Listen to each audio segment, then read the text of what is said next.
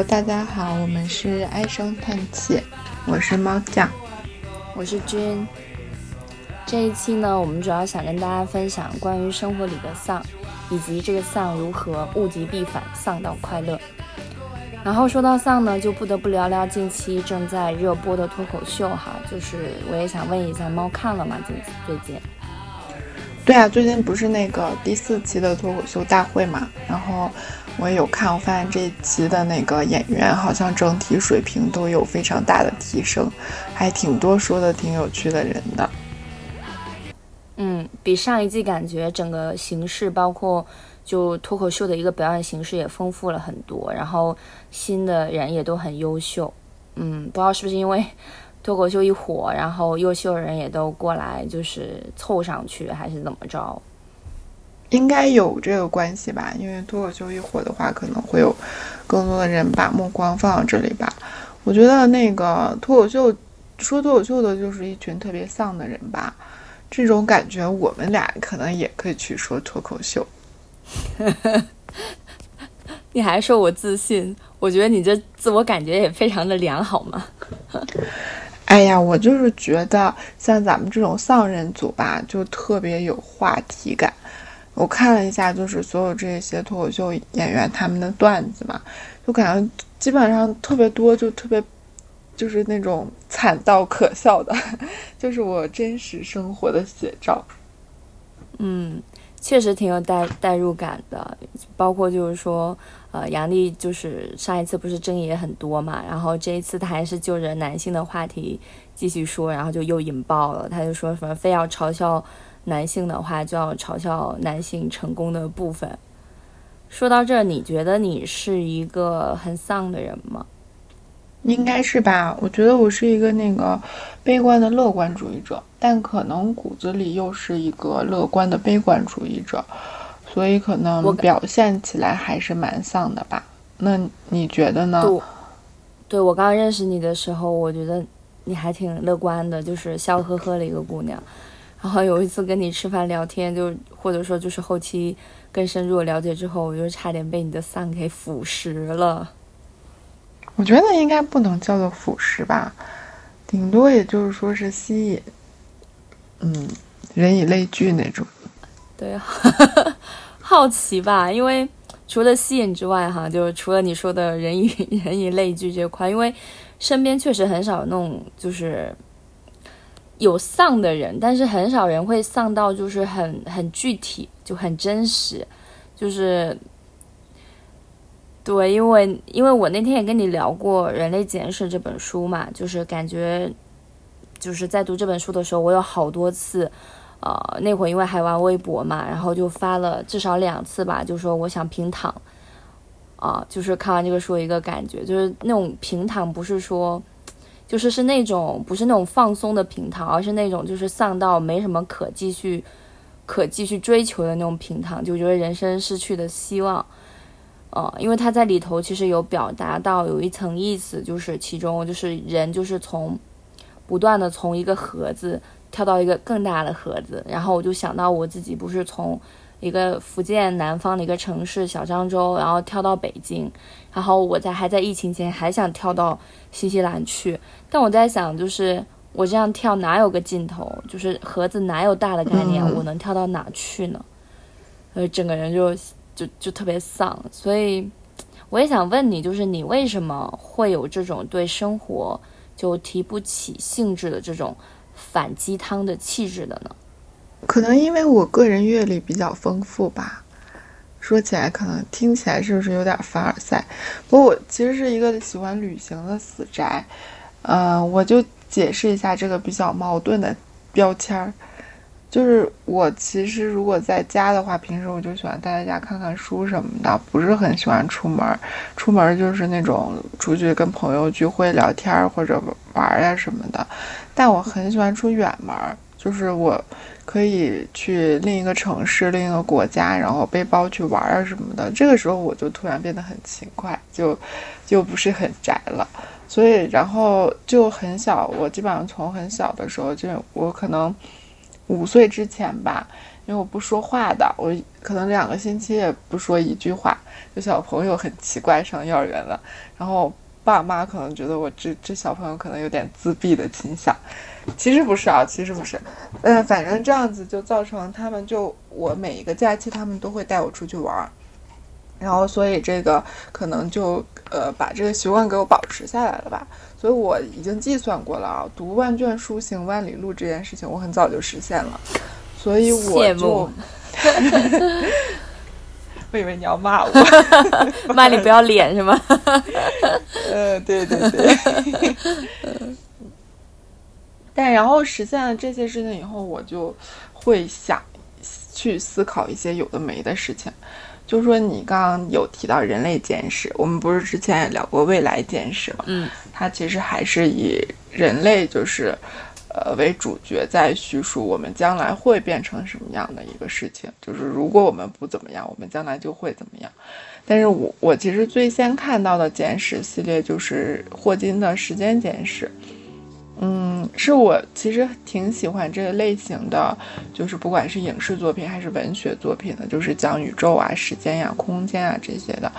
就会让人比较跳脱的去看这个世界吧，就以一个更宏观的角度去看这个世界。嗯，我就记得书里有一句话说，如果太阳此刻熄灭，人类也只能在八分钟之后知道。因为光线传到地球是有时间的嘛，所以我们看到的东西永远都是历史，永远都是之前的。就我每天可能晚上抬头看到的亿万星辰，就不过是来自于上亿光年之前的记忆投影。所以到每到这个时候，我就有一种自己反正就是一颗非常渺小的宇宙尘埃，终有一天还是会归于宇宙。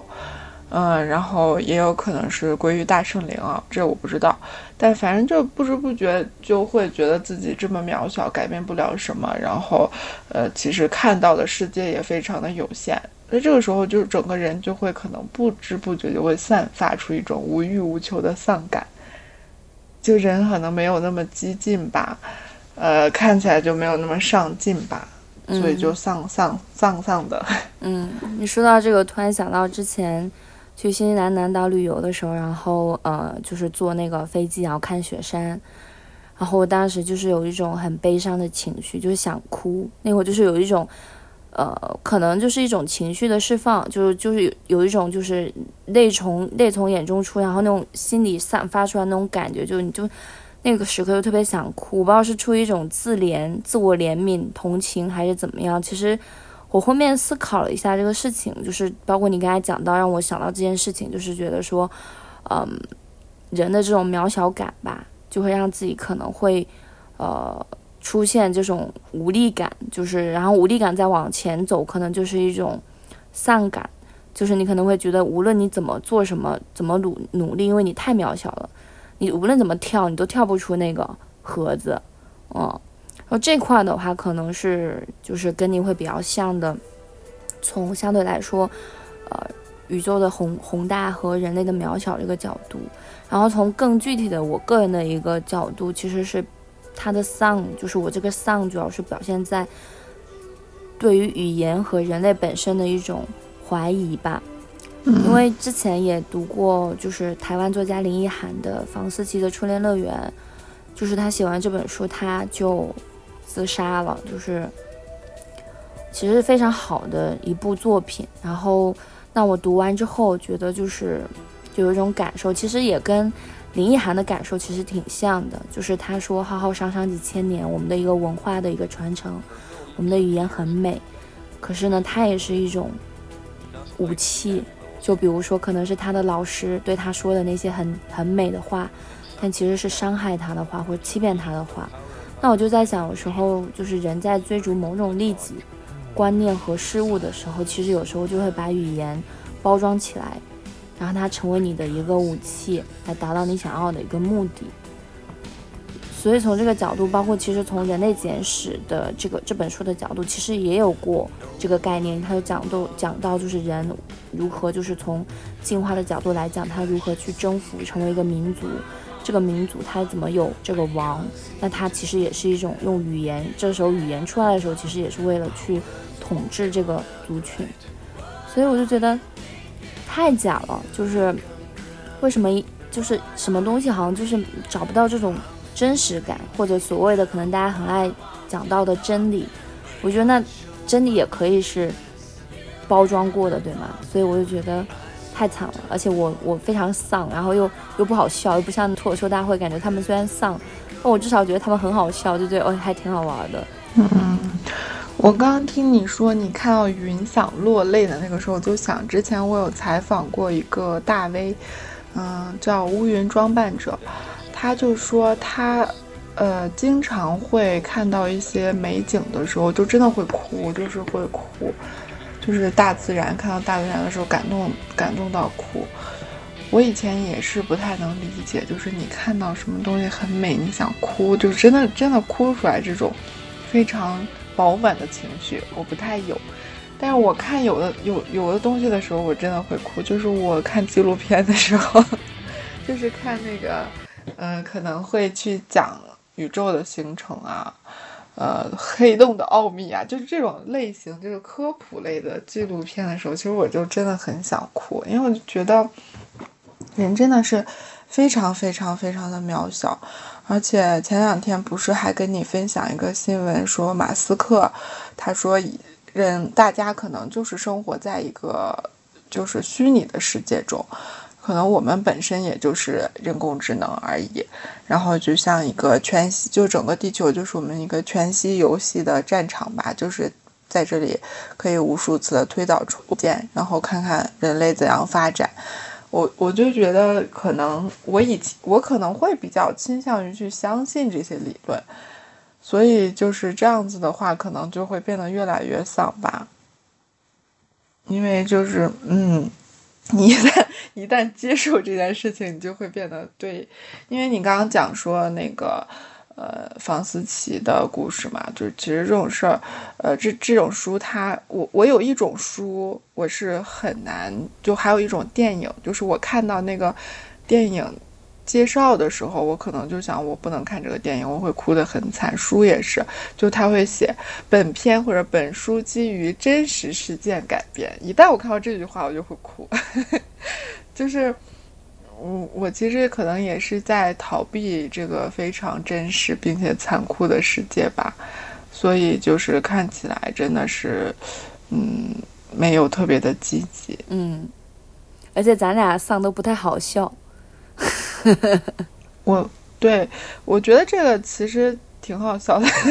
反正我算挺好笑的，因为我看那个脱口秀大会的时候，就是你看，呃，比如说鸟鸟嘛，然后大家不都觉得他很好笑？就我看他说，我就笑不出来，因为他那段子就很多，我就是亲身经历，我都遇到了，我并没有很想笑。就比如说他说自己觉得自己就从小就是。背景板嘛，没有什么存在感，然后手伸到水龙感应水龙头底下都没有水出来，就是感应都感应不到它的，结果就开始怀疑人生。然后旁边的人正好过来洗手，人家就打开了水龙头的开关，水就流出来。其实这个事儿在我身上发发生还挺多次的。然后，还然后还有他说他比较会纠结一些社交时候的细枝末节嘛，然后导致自己就疲惫不堪。直接就放弃社交了，就说可能武松打呃自己碰到老虎，然后看到旁边武松经过，还在想我应该叫他吴老师呢，还是松哥呢？吴老师是不是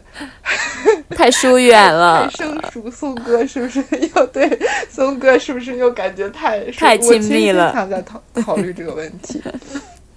对 我真的经常也在考虑这个问题，比如说我我是叫。认识一个新的人，我是叫他什么老师呢，还是叫他什么先生呢？还是就经常在考虑就没有必要的问题，搞得自己真的很累。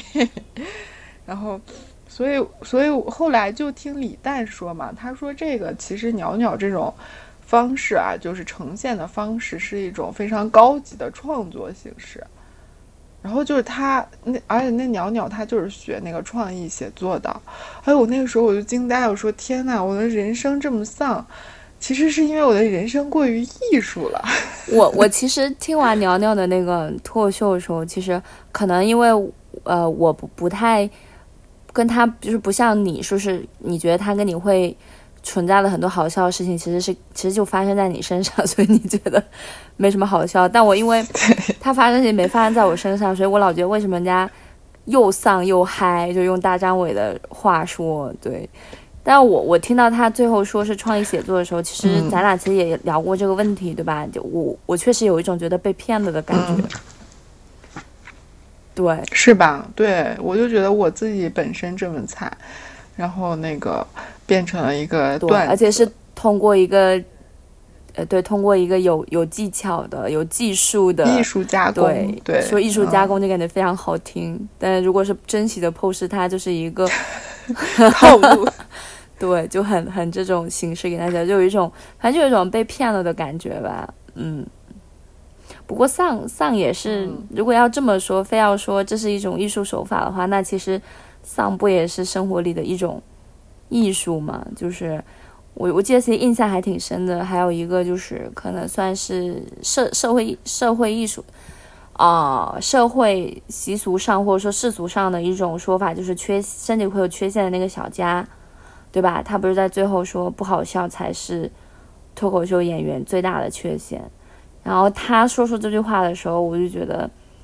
太厉害了，因为他其实是先要承认自己缺陷，然后再引出说这个不好笑是演员最大的缺陷。我觉得这也是我们节目就是取名的初衷吧，就是可能不那么嗨，可以不那么嗨，咱也没学创意写作对吧？也没有什么技术手法，就是真实的把我们的。生活里的一些唉声叹气啊，尽量真实的还原出来，也算是一种和自己或者说是和丧的一种和解吧。嗯，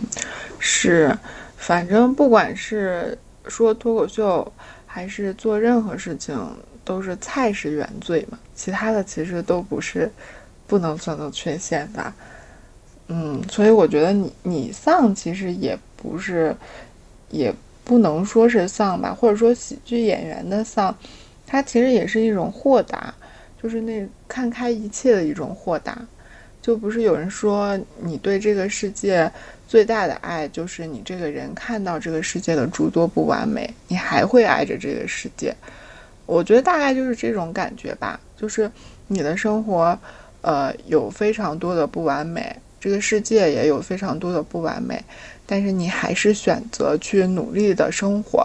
我觉得这种豁达可能就是，嗯，他们就比如说脱口秀演员去呈现给观众，为什么观就他们这么惨，观众还在笑，为什么大家的笑要建立在别人的悲剧上？可能就是因为他们的表现形式让你觉得，啊，没有这么惨，就我还是可以苦中作乐的，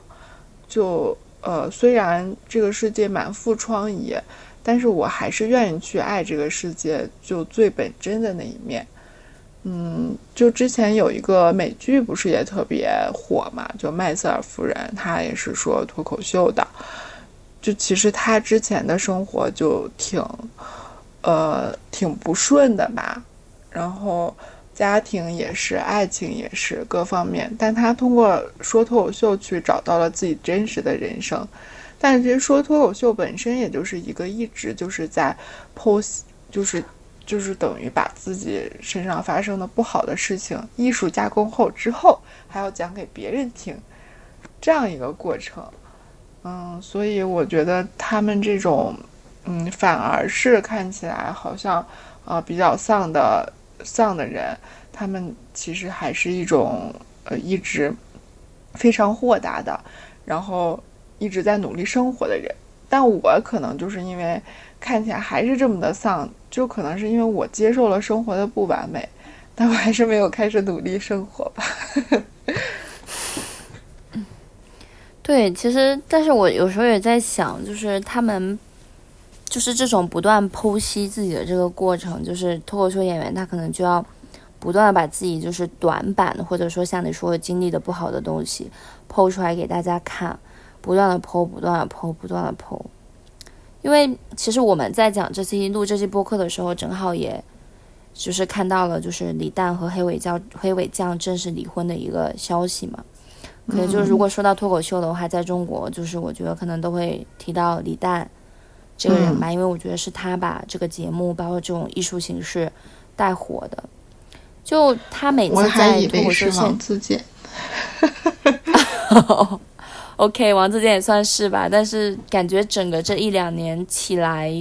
尤其是去年，我是去年开始看，因为去年疫情嘛，在家没事儿做，我就会挑一些节目出来娱乐啊，就看了一下脱口秀，就觉得。就还蛮好玩的，就是大家就是会调侃调侃自己，我就比较喜欢别人就是调侃自己。然后话说回来，就是我一开始特别不能理解，就是李诞的那种笑，就是他他的笑就非常大声，然后就是属于那种感觉，我觉得不好笑，他还是在笑，我非常努力的笑，就那个笑感觉就不是那么的，因为可能是因为可能是也有可能是我个人偏见啊，就觉得不是那么的真实，所以他让我不是那么的舒服。我有时候在想。就是李诞到底是一个豁达的人呢，还是一个很丧的人？就是包括他离婚，然后他的这这本后场这本书，大家都拿出来说，然后指着里面的内容，然后就说：“哎呀，他一定，他肯定是会离婚的呀。”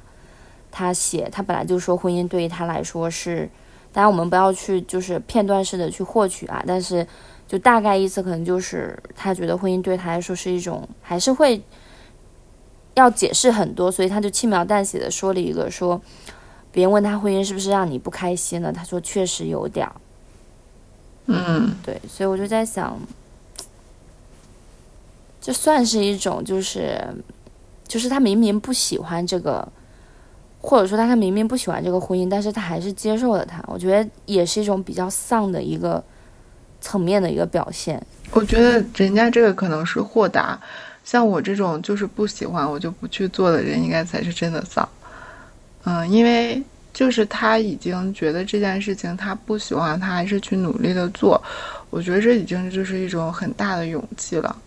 我虽然不不是很喜欢李诞，因为我是个颜控，但是 我觉得他确实很很有水平。就是他那些笑，是因为他是领笑员嘛？因为你可能觉得没有什么可笑的，但是首先第一个，他其实是在鼓励台上的脱口秀演员吧？因为如果你说了一个笑话，没有人笑，就冷场这件事情真的好可怕，就很尴尬。嗯，还有一个可能是因为他跟他们更熟悉一些，他可能知道这个段子背后的那些故事。或者说他可能某一个段子会，呃，引起他之前在听到这个段子时候的一些回忆。就每个人的笑点都不一样，但我觉得他主要还是为了就是让这个场不要冷下来，就作为一个安慰，嗯，老板嘛，就安慰一下、安抚一下员工，是这样的感觉。嗯，也是。就从某种层面来看，我其实也不喜欢他，我不知道为什么，可能我会觉得你可能也是颜控他。我不算颜控吧，但我不太 哦，这么层面这么说颜控也是个，我不太喜欢长得就是眼睛太小的人是吗？就是小成那样，就是就是韩国那种帅哥的小或单眼皮，我是完全可以接受，但他小成那样，我就会很难受，就是不。很难去接受，对，因为你看不到他眼睛，你你就觉得你看不到他心灵的窗户，你就没有办法相信他。可能是，对，但确实不不可否认，他确实是一个很有才的男生。而且你刚才说的，就觉得就是很呼应你最后刚才说那句话，就是可能他这种不认可婚姻还去结婚，可能就是那种就是接受了生活的不完美，但是。而且他不像，就不像你一样，你不努力生活，人家是接受了这个不完美，然后开始努力的去，去调整调整这个生活。嗯，就物极必反吧，可能向他学习。对，就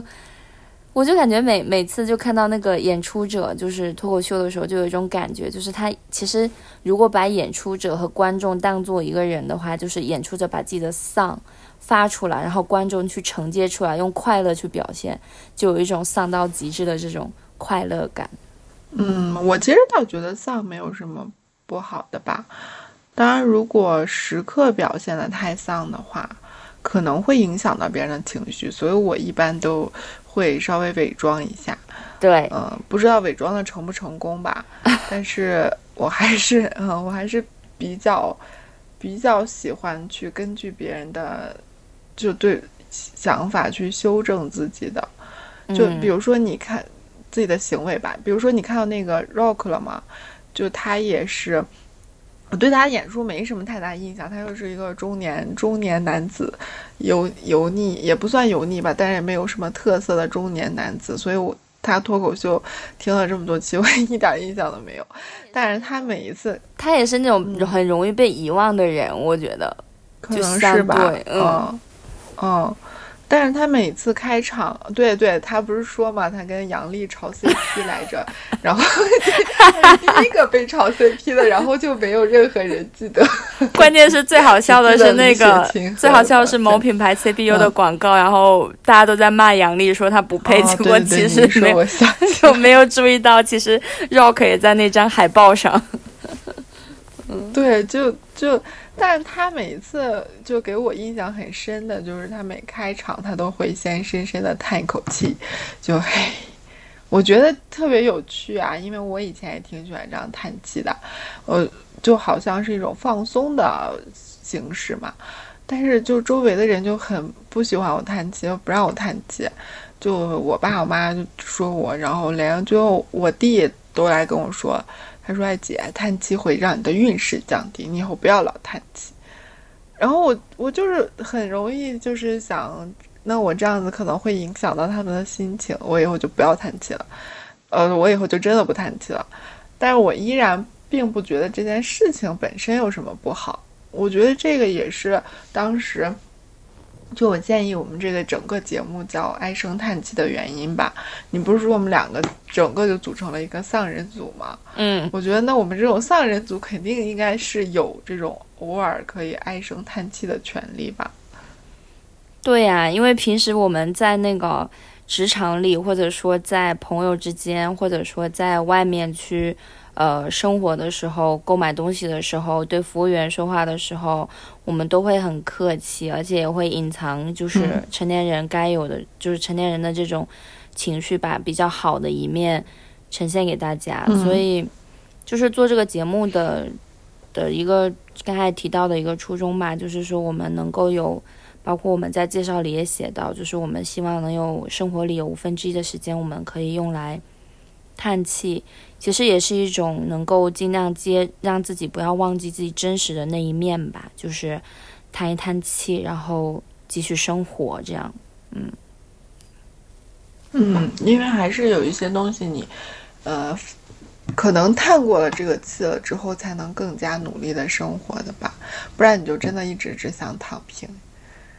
就是你还愿意为他叹气，证明你想要去努力。对，如果你连像你啊，像你啊，连气都不叹了，你可能就是嗯，可能就不努力了。嗯，嗯，我也挺努力的吧，但是就是没有努力生活而已。我就努力干别的事情，但是不太努力生活。我一直很很羡慕那些可以在努力生活的人。并且把他们努力生活这件事情都变成钱的人，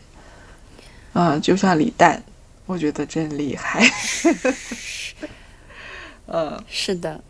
就是你，对吧？如果你对钱都没有什么欲望的话，就是真的是对这个世界毫无兴趣。这个观点可能就是会稍微有一点片面吧，因为我觉得我身边倒是有一些可能没那么富裕。比如说我的高中老师，他虽然没有那么富裕，但是他每天还是乐呵呵的。就是他也是教语文，然后平时也是，呃，就是会会会读一些啊有的没的，就是各种书籍。然后他就属于那种整个人就很豁达，但他确实也不怎么努力。那你觉得什么叫努力呢？我不知道呀，我从来我的人生就没有努力过呀，我不知道什么叫努力。我觉得这个可能是我在逃避的一种。